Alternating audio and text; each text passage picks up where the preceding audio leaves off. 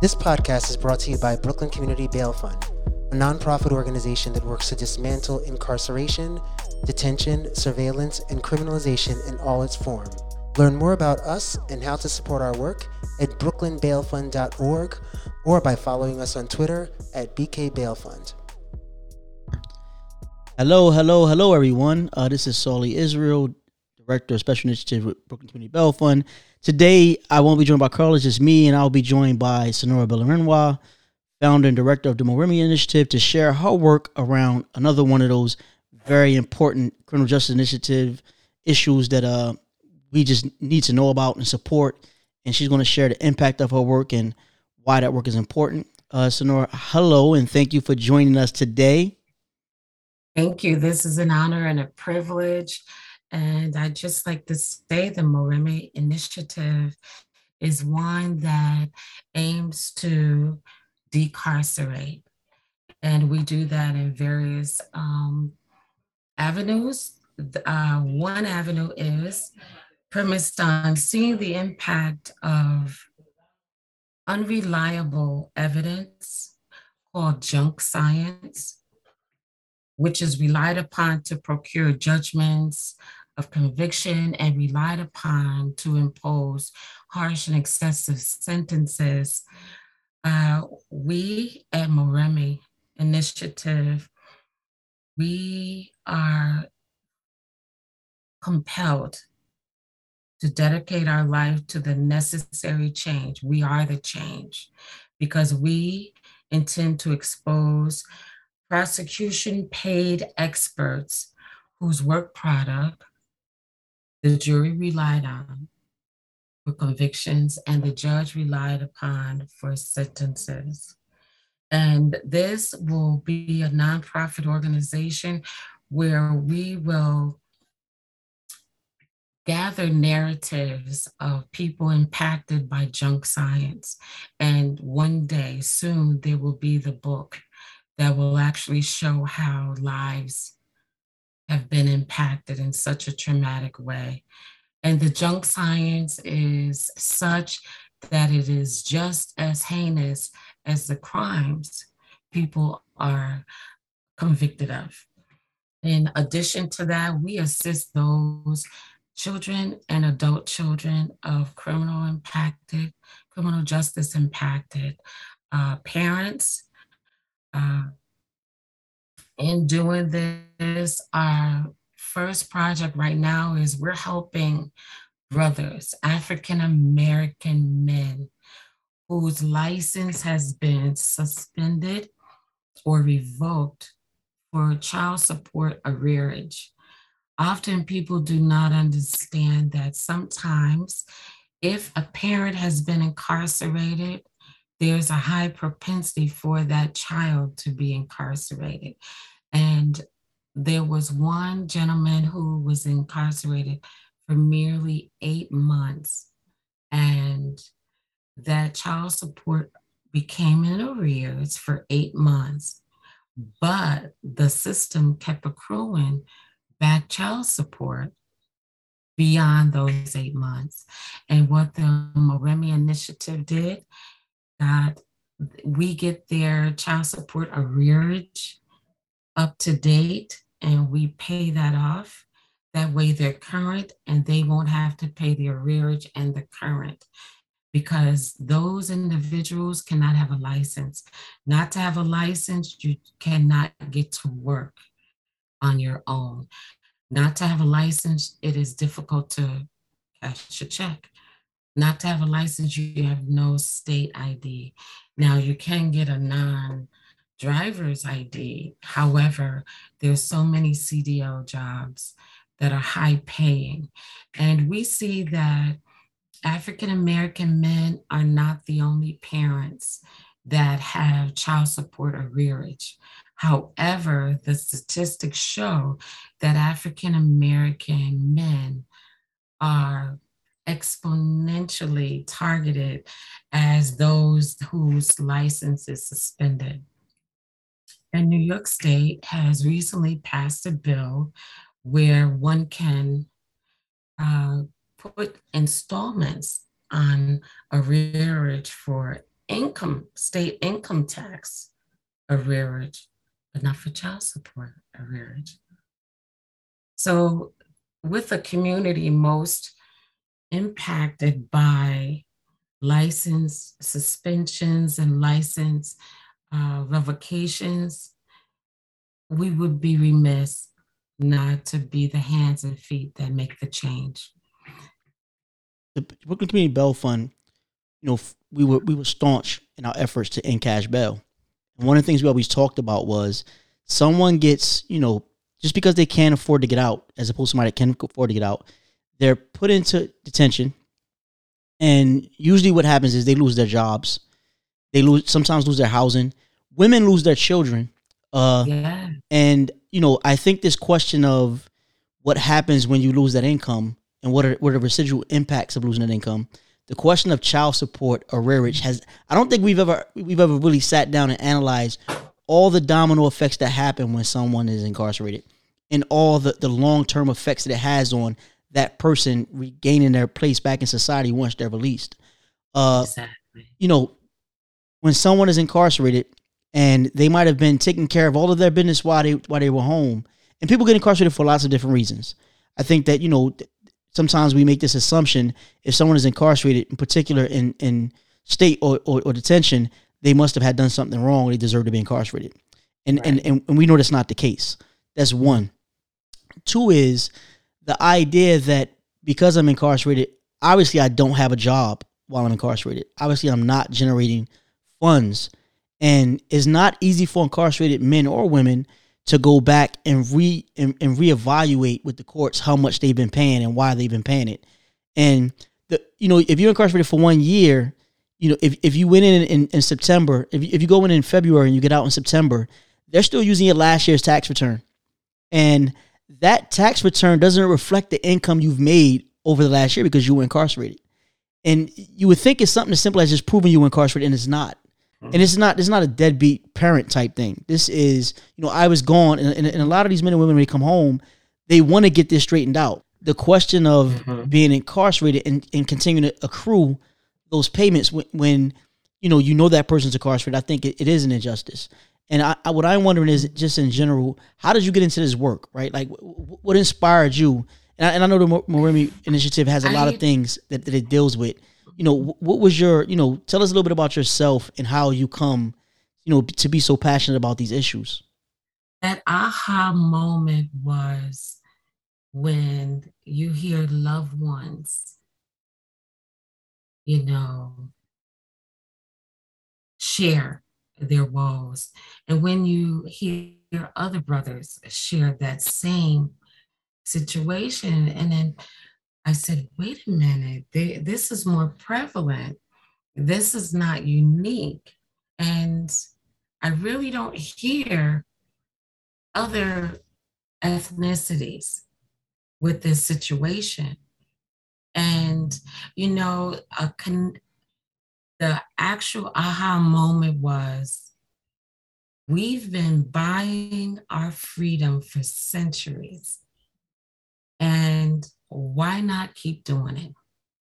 The 13th Amendment is still on the books, although as unconstitutional as it is, but it is there. And until it's there, we have to be the solution for us. And we have to inform those that you do have avenues. You can see what is the exact amount? What is the exact date? And the number one thing that triggers this, you know, snowball effect is women that get services from uh, welfare. They are asked, who's the father? And a lot of times these fathers are in the homes and they're taking care and they're splitting the bills. And one of the guys, uh, he was the only one working, and she, his significant other, was in school. When she went to social services, instead of her telling social services it was two adults and the children, she just did head a household. So that put these men behind the eight ball. And that being the case, they are doing the day to day, going to work, splitting the bills or doing all the bills. And child support goes to the system. And, and, and we need to ask ourselves do we really want to take the brothers to the system? The system is against the family being, you know, solidified. It actually functions to do family separation. So when we go for food stamps or when we go for this, that, and the other, let us think and know that we can actually have both on and, and have integrity because the residual effect is he's going to be taken for child support when he's already supporting the children sometimes. Yeah. And if, if he's not, it is there. But if he is, these are the repercussions.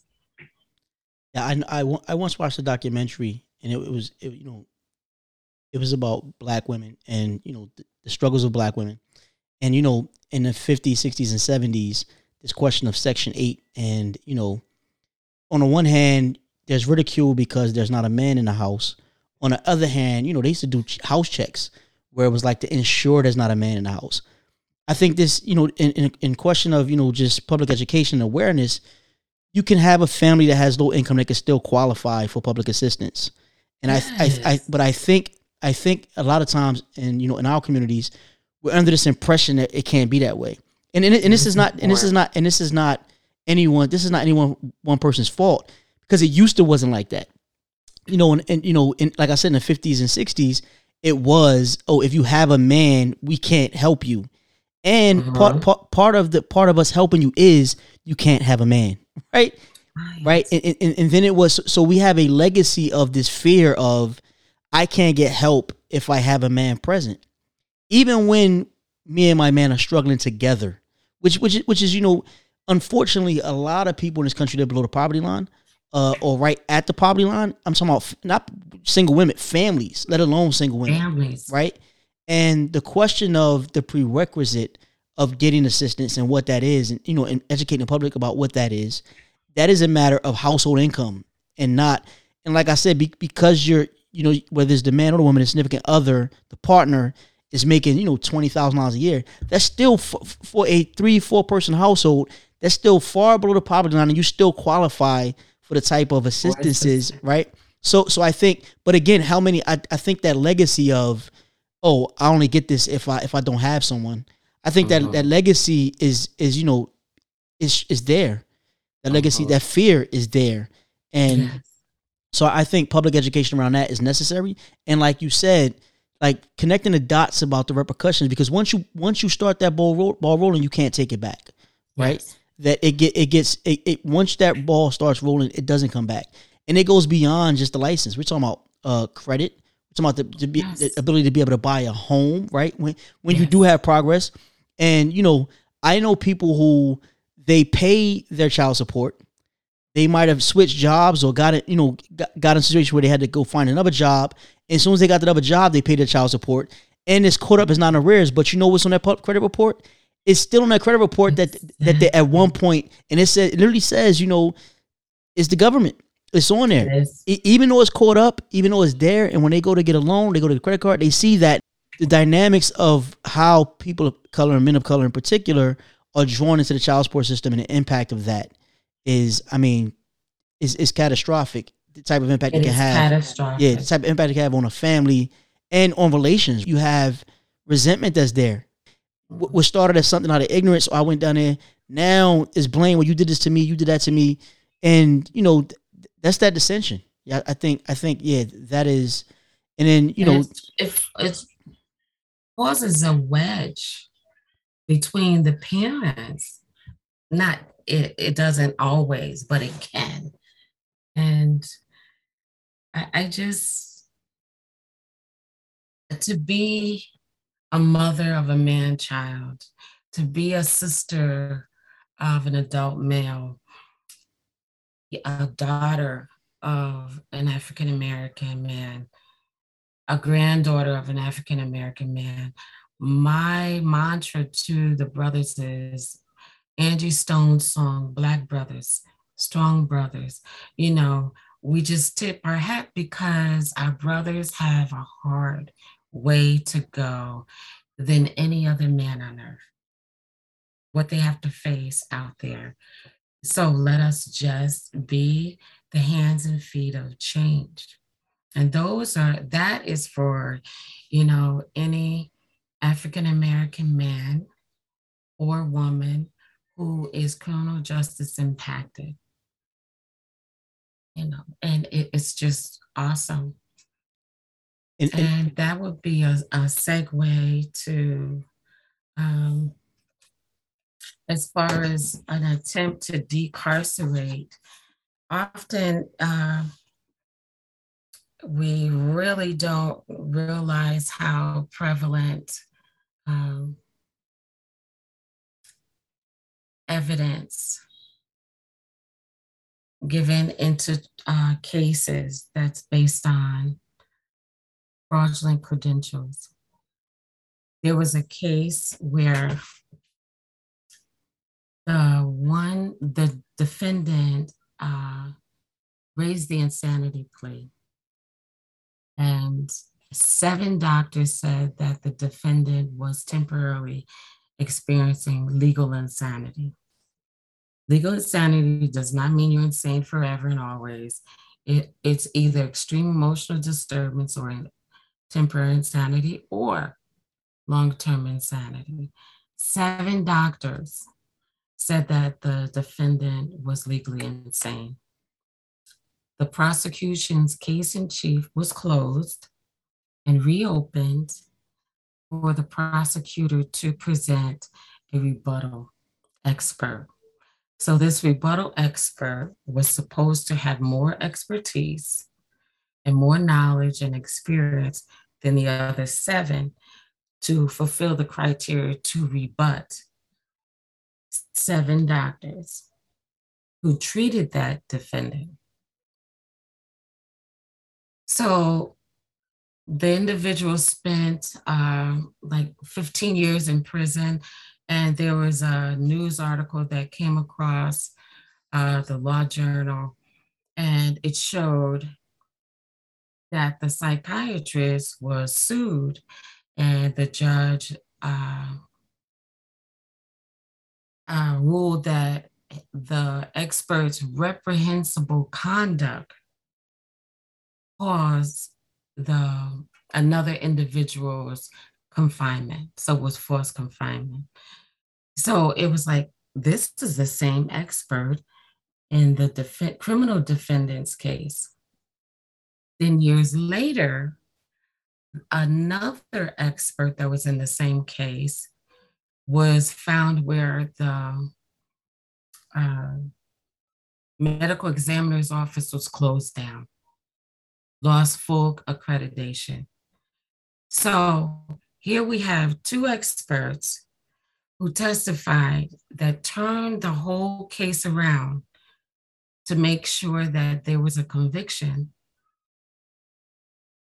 And they gave fraudulent credentials the psychiatrist alleged that not only was he an MD, he was a psychiatrist, but also had three areas of expertise in forensic. He claimed he was board certified in forensic psychiatry. That never happened until 99, five years after that defendant's case came. He said he was board certified in forensic medicine. Still to this day, he hasn't had that credential. And he stated that he was board certified in forensic examination. Two of those credentials he never got to this day. One he got years later, almost five years later than when he alleged. So his evidence was not credible. His credentials were fra- fabricated. And He has testified in numerous cases. So the Moremi Initiative not only wants to help in any way of children, especially adult children of criminal justice impacted, but we want, we have this vision of a mass commutation of any case that involves junk science from junk scientists. So, this is actually a way to decarcerate the carceral institutions. There's no way the greatest nation in the world, so we allege, has over 2 million people incarcerated. Warehousing is it, just warehousing humanity. And if part of that warehousing is based on junk science, specifically non DNA junk science, the Moremi Initiative is there and we will expose it. And in exposing that, we will also gather these narratives from those specifically affected to get their personal experience, how it's impacted them. So and now we have a gentleman here. Good evening. How are you? My name is Javis McCann, and I just like to give a tutorial as to how the benefits of this nonprofit organization have been for me. Um, as it stood in 2005, I was incarcerated, and I wasn't able to effectively clear my child support payments. Uh, logically, what happens is being away that accrues, and I was grateful that the nonprofit organization was able to help me clear that debt. All right, these are year these arrears have hindered me from driving, which will also hinder me from getting better jobs to solidify myself and put myself in a better position economically and financially and give back to my family and my community. So I just like to say I appreciate y'all 100%. Thank you very much, Miss Bolarinwa. I had two cases, y'all. Let me tell you how good God is. Okay? There was a case in $5,000, and there was another case for $8,000. The blessings and the mercy of this nonprofit organization helped me clear that. And so now it's zero. So that is my testimony. I'm not going to hold y'all on. I'm actually in the process of getting registered for work. I work out of town, seasonal. So now eventually work. this time next year, I'll be able to, this time next year, I do seasonal work. So I'm a map reader. This time next year, I can do better for my family because I'll be a driver. Wow. I'll be driving my own truck. Wow. Thank you. Thank you, man. You. Congratulations, bro. Definitely. Yes, you know, I, I think. Oh, wow. Yeah. I got touched. Yeah, yeah. I, you know, the, the work that you do and being able to impact people's lives, I think, you know, being able to see that and hear it and like, it's, it's so inspiring. And, you know, listen, is much needed. And I, I think, mm. you know, the, the fact that you range from, you know, of, of trying to affect change and freedom for people who are wrongly convicted based on junk science, and at the same time also deeply concerned about individuals who come home and are are really given a handicap, a financial and social handicap for no other reason than they were in. Right? Yeah. Literally, that's that's what the real issue is, is. Is is nothing more than you were in, and you know you can't change the fact that you were in, and the reality is you come home in a hole, and for a lot uh, for a lot of people that are formerly incarcerated, it's it's hard enough to try to find your way, especially when you've changed. It's hard enough to try to find your way when you're different and the world is different, and then to come through come through to that with like this thing hanging over your head. You know, yes. you can hear it in Javis's voice that he is he he's liberated, and you you could feel that that would have been a weight. You know, there's somebody who just doesn't care. You could tell he cared one about these things, yes. right? And then he cared about lifting it. He cared about you know it wasn't like he didn't want to lift it and uh-huh. you know you were able to help him like yes. basically liberate himself from that burden and uh I, I, appreciate you so much i appreciate the work you're Thank doing you. and Thank you know you. please share how other I'm people can grateful for this assistance and exposure um definitely definitely and and please please share with everyone how they can learn more, where they can learn more about you. You know, if you have social media handles, please tell share it with the world what they are, so people can follow you and connect with I'm you. in the process of getting web design, um, being newly out of uh, prison after 25 years. I don't know how to do a web design, but it's on the way. I just put it in the atmosphere and it's it's just gonna happen. And um, I can give the post office box. Yes. Moremi uh, Initiative, P.O. Box 361035, Decatur, Georgia 30036. It's been a pleasure having this conversation. I want to thank you for coming on. I want to thank you for allowing us to support you in your work. And, you know, Thank we will continue to support you in your work. And, you know, anyone that wants to learn more about what we do and who we are, you can visit us at brooklynbailfund.org uh, or you can follow us on uh, on Twitter or Instagram. And uh, again, Moremi, thank you for sharing about your work and sharing about yourself. And thank, you for you. know bringing Javis on to like share you know what you've been able to do for him. And you know we are here to help. And again, we're just honored to be a partner with you and to support the work that you're doing. And you know we look forward to continuing that partnership and building on it in the future. Um, I almost said amen. Amen. it is so. I, I'm just thankful.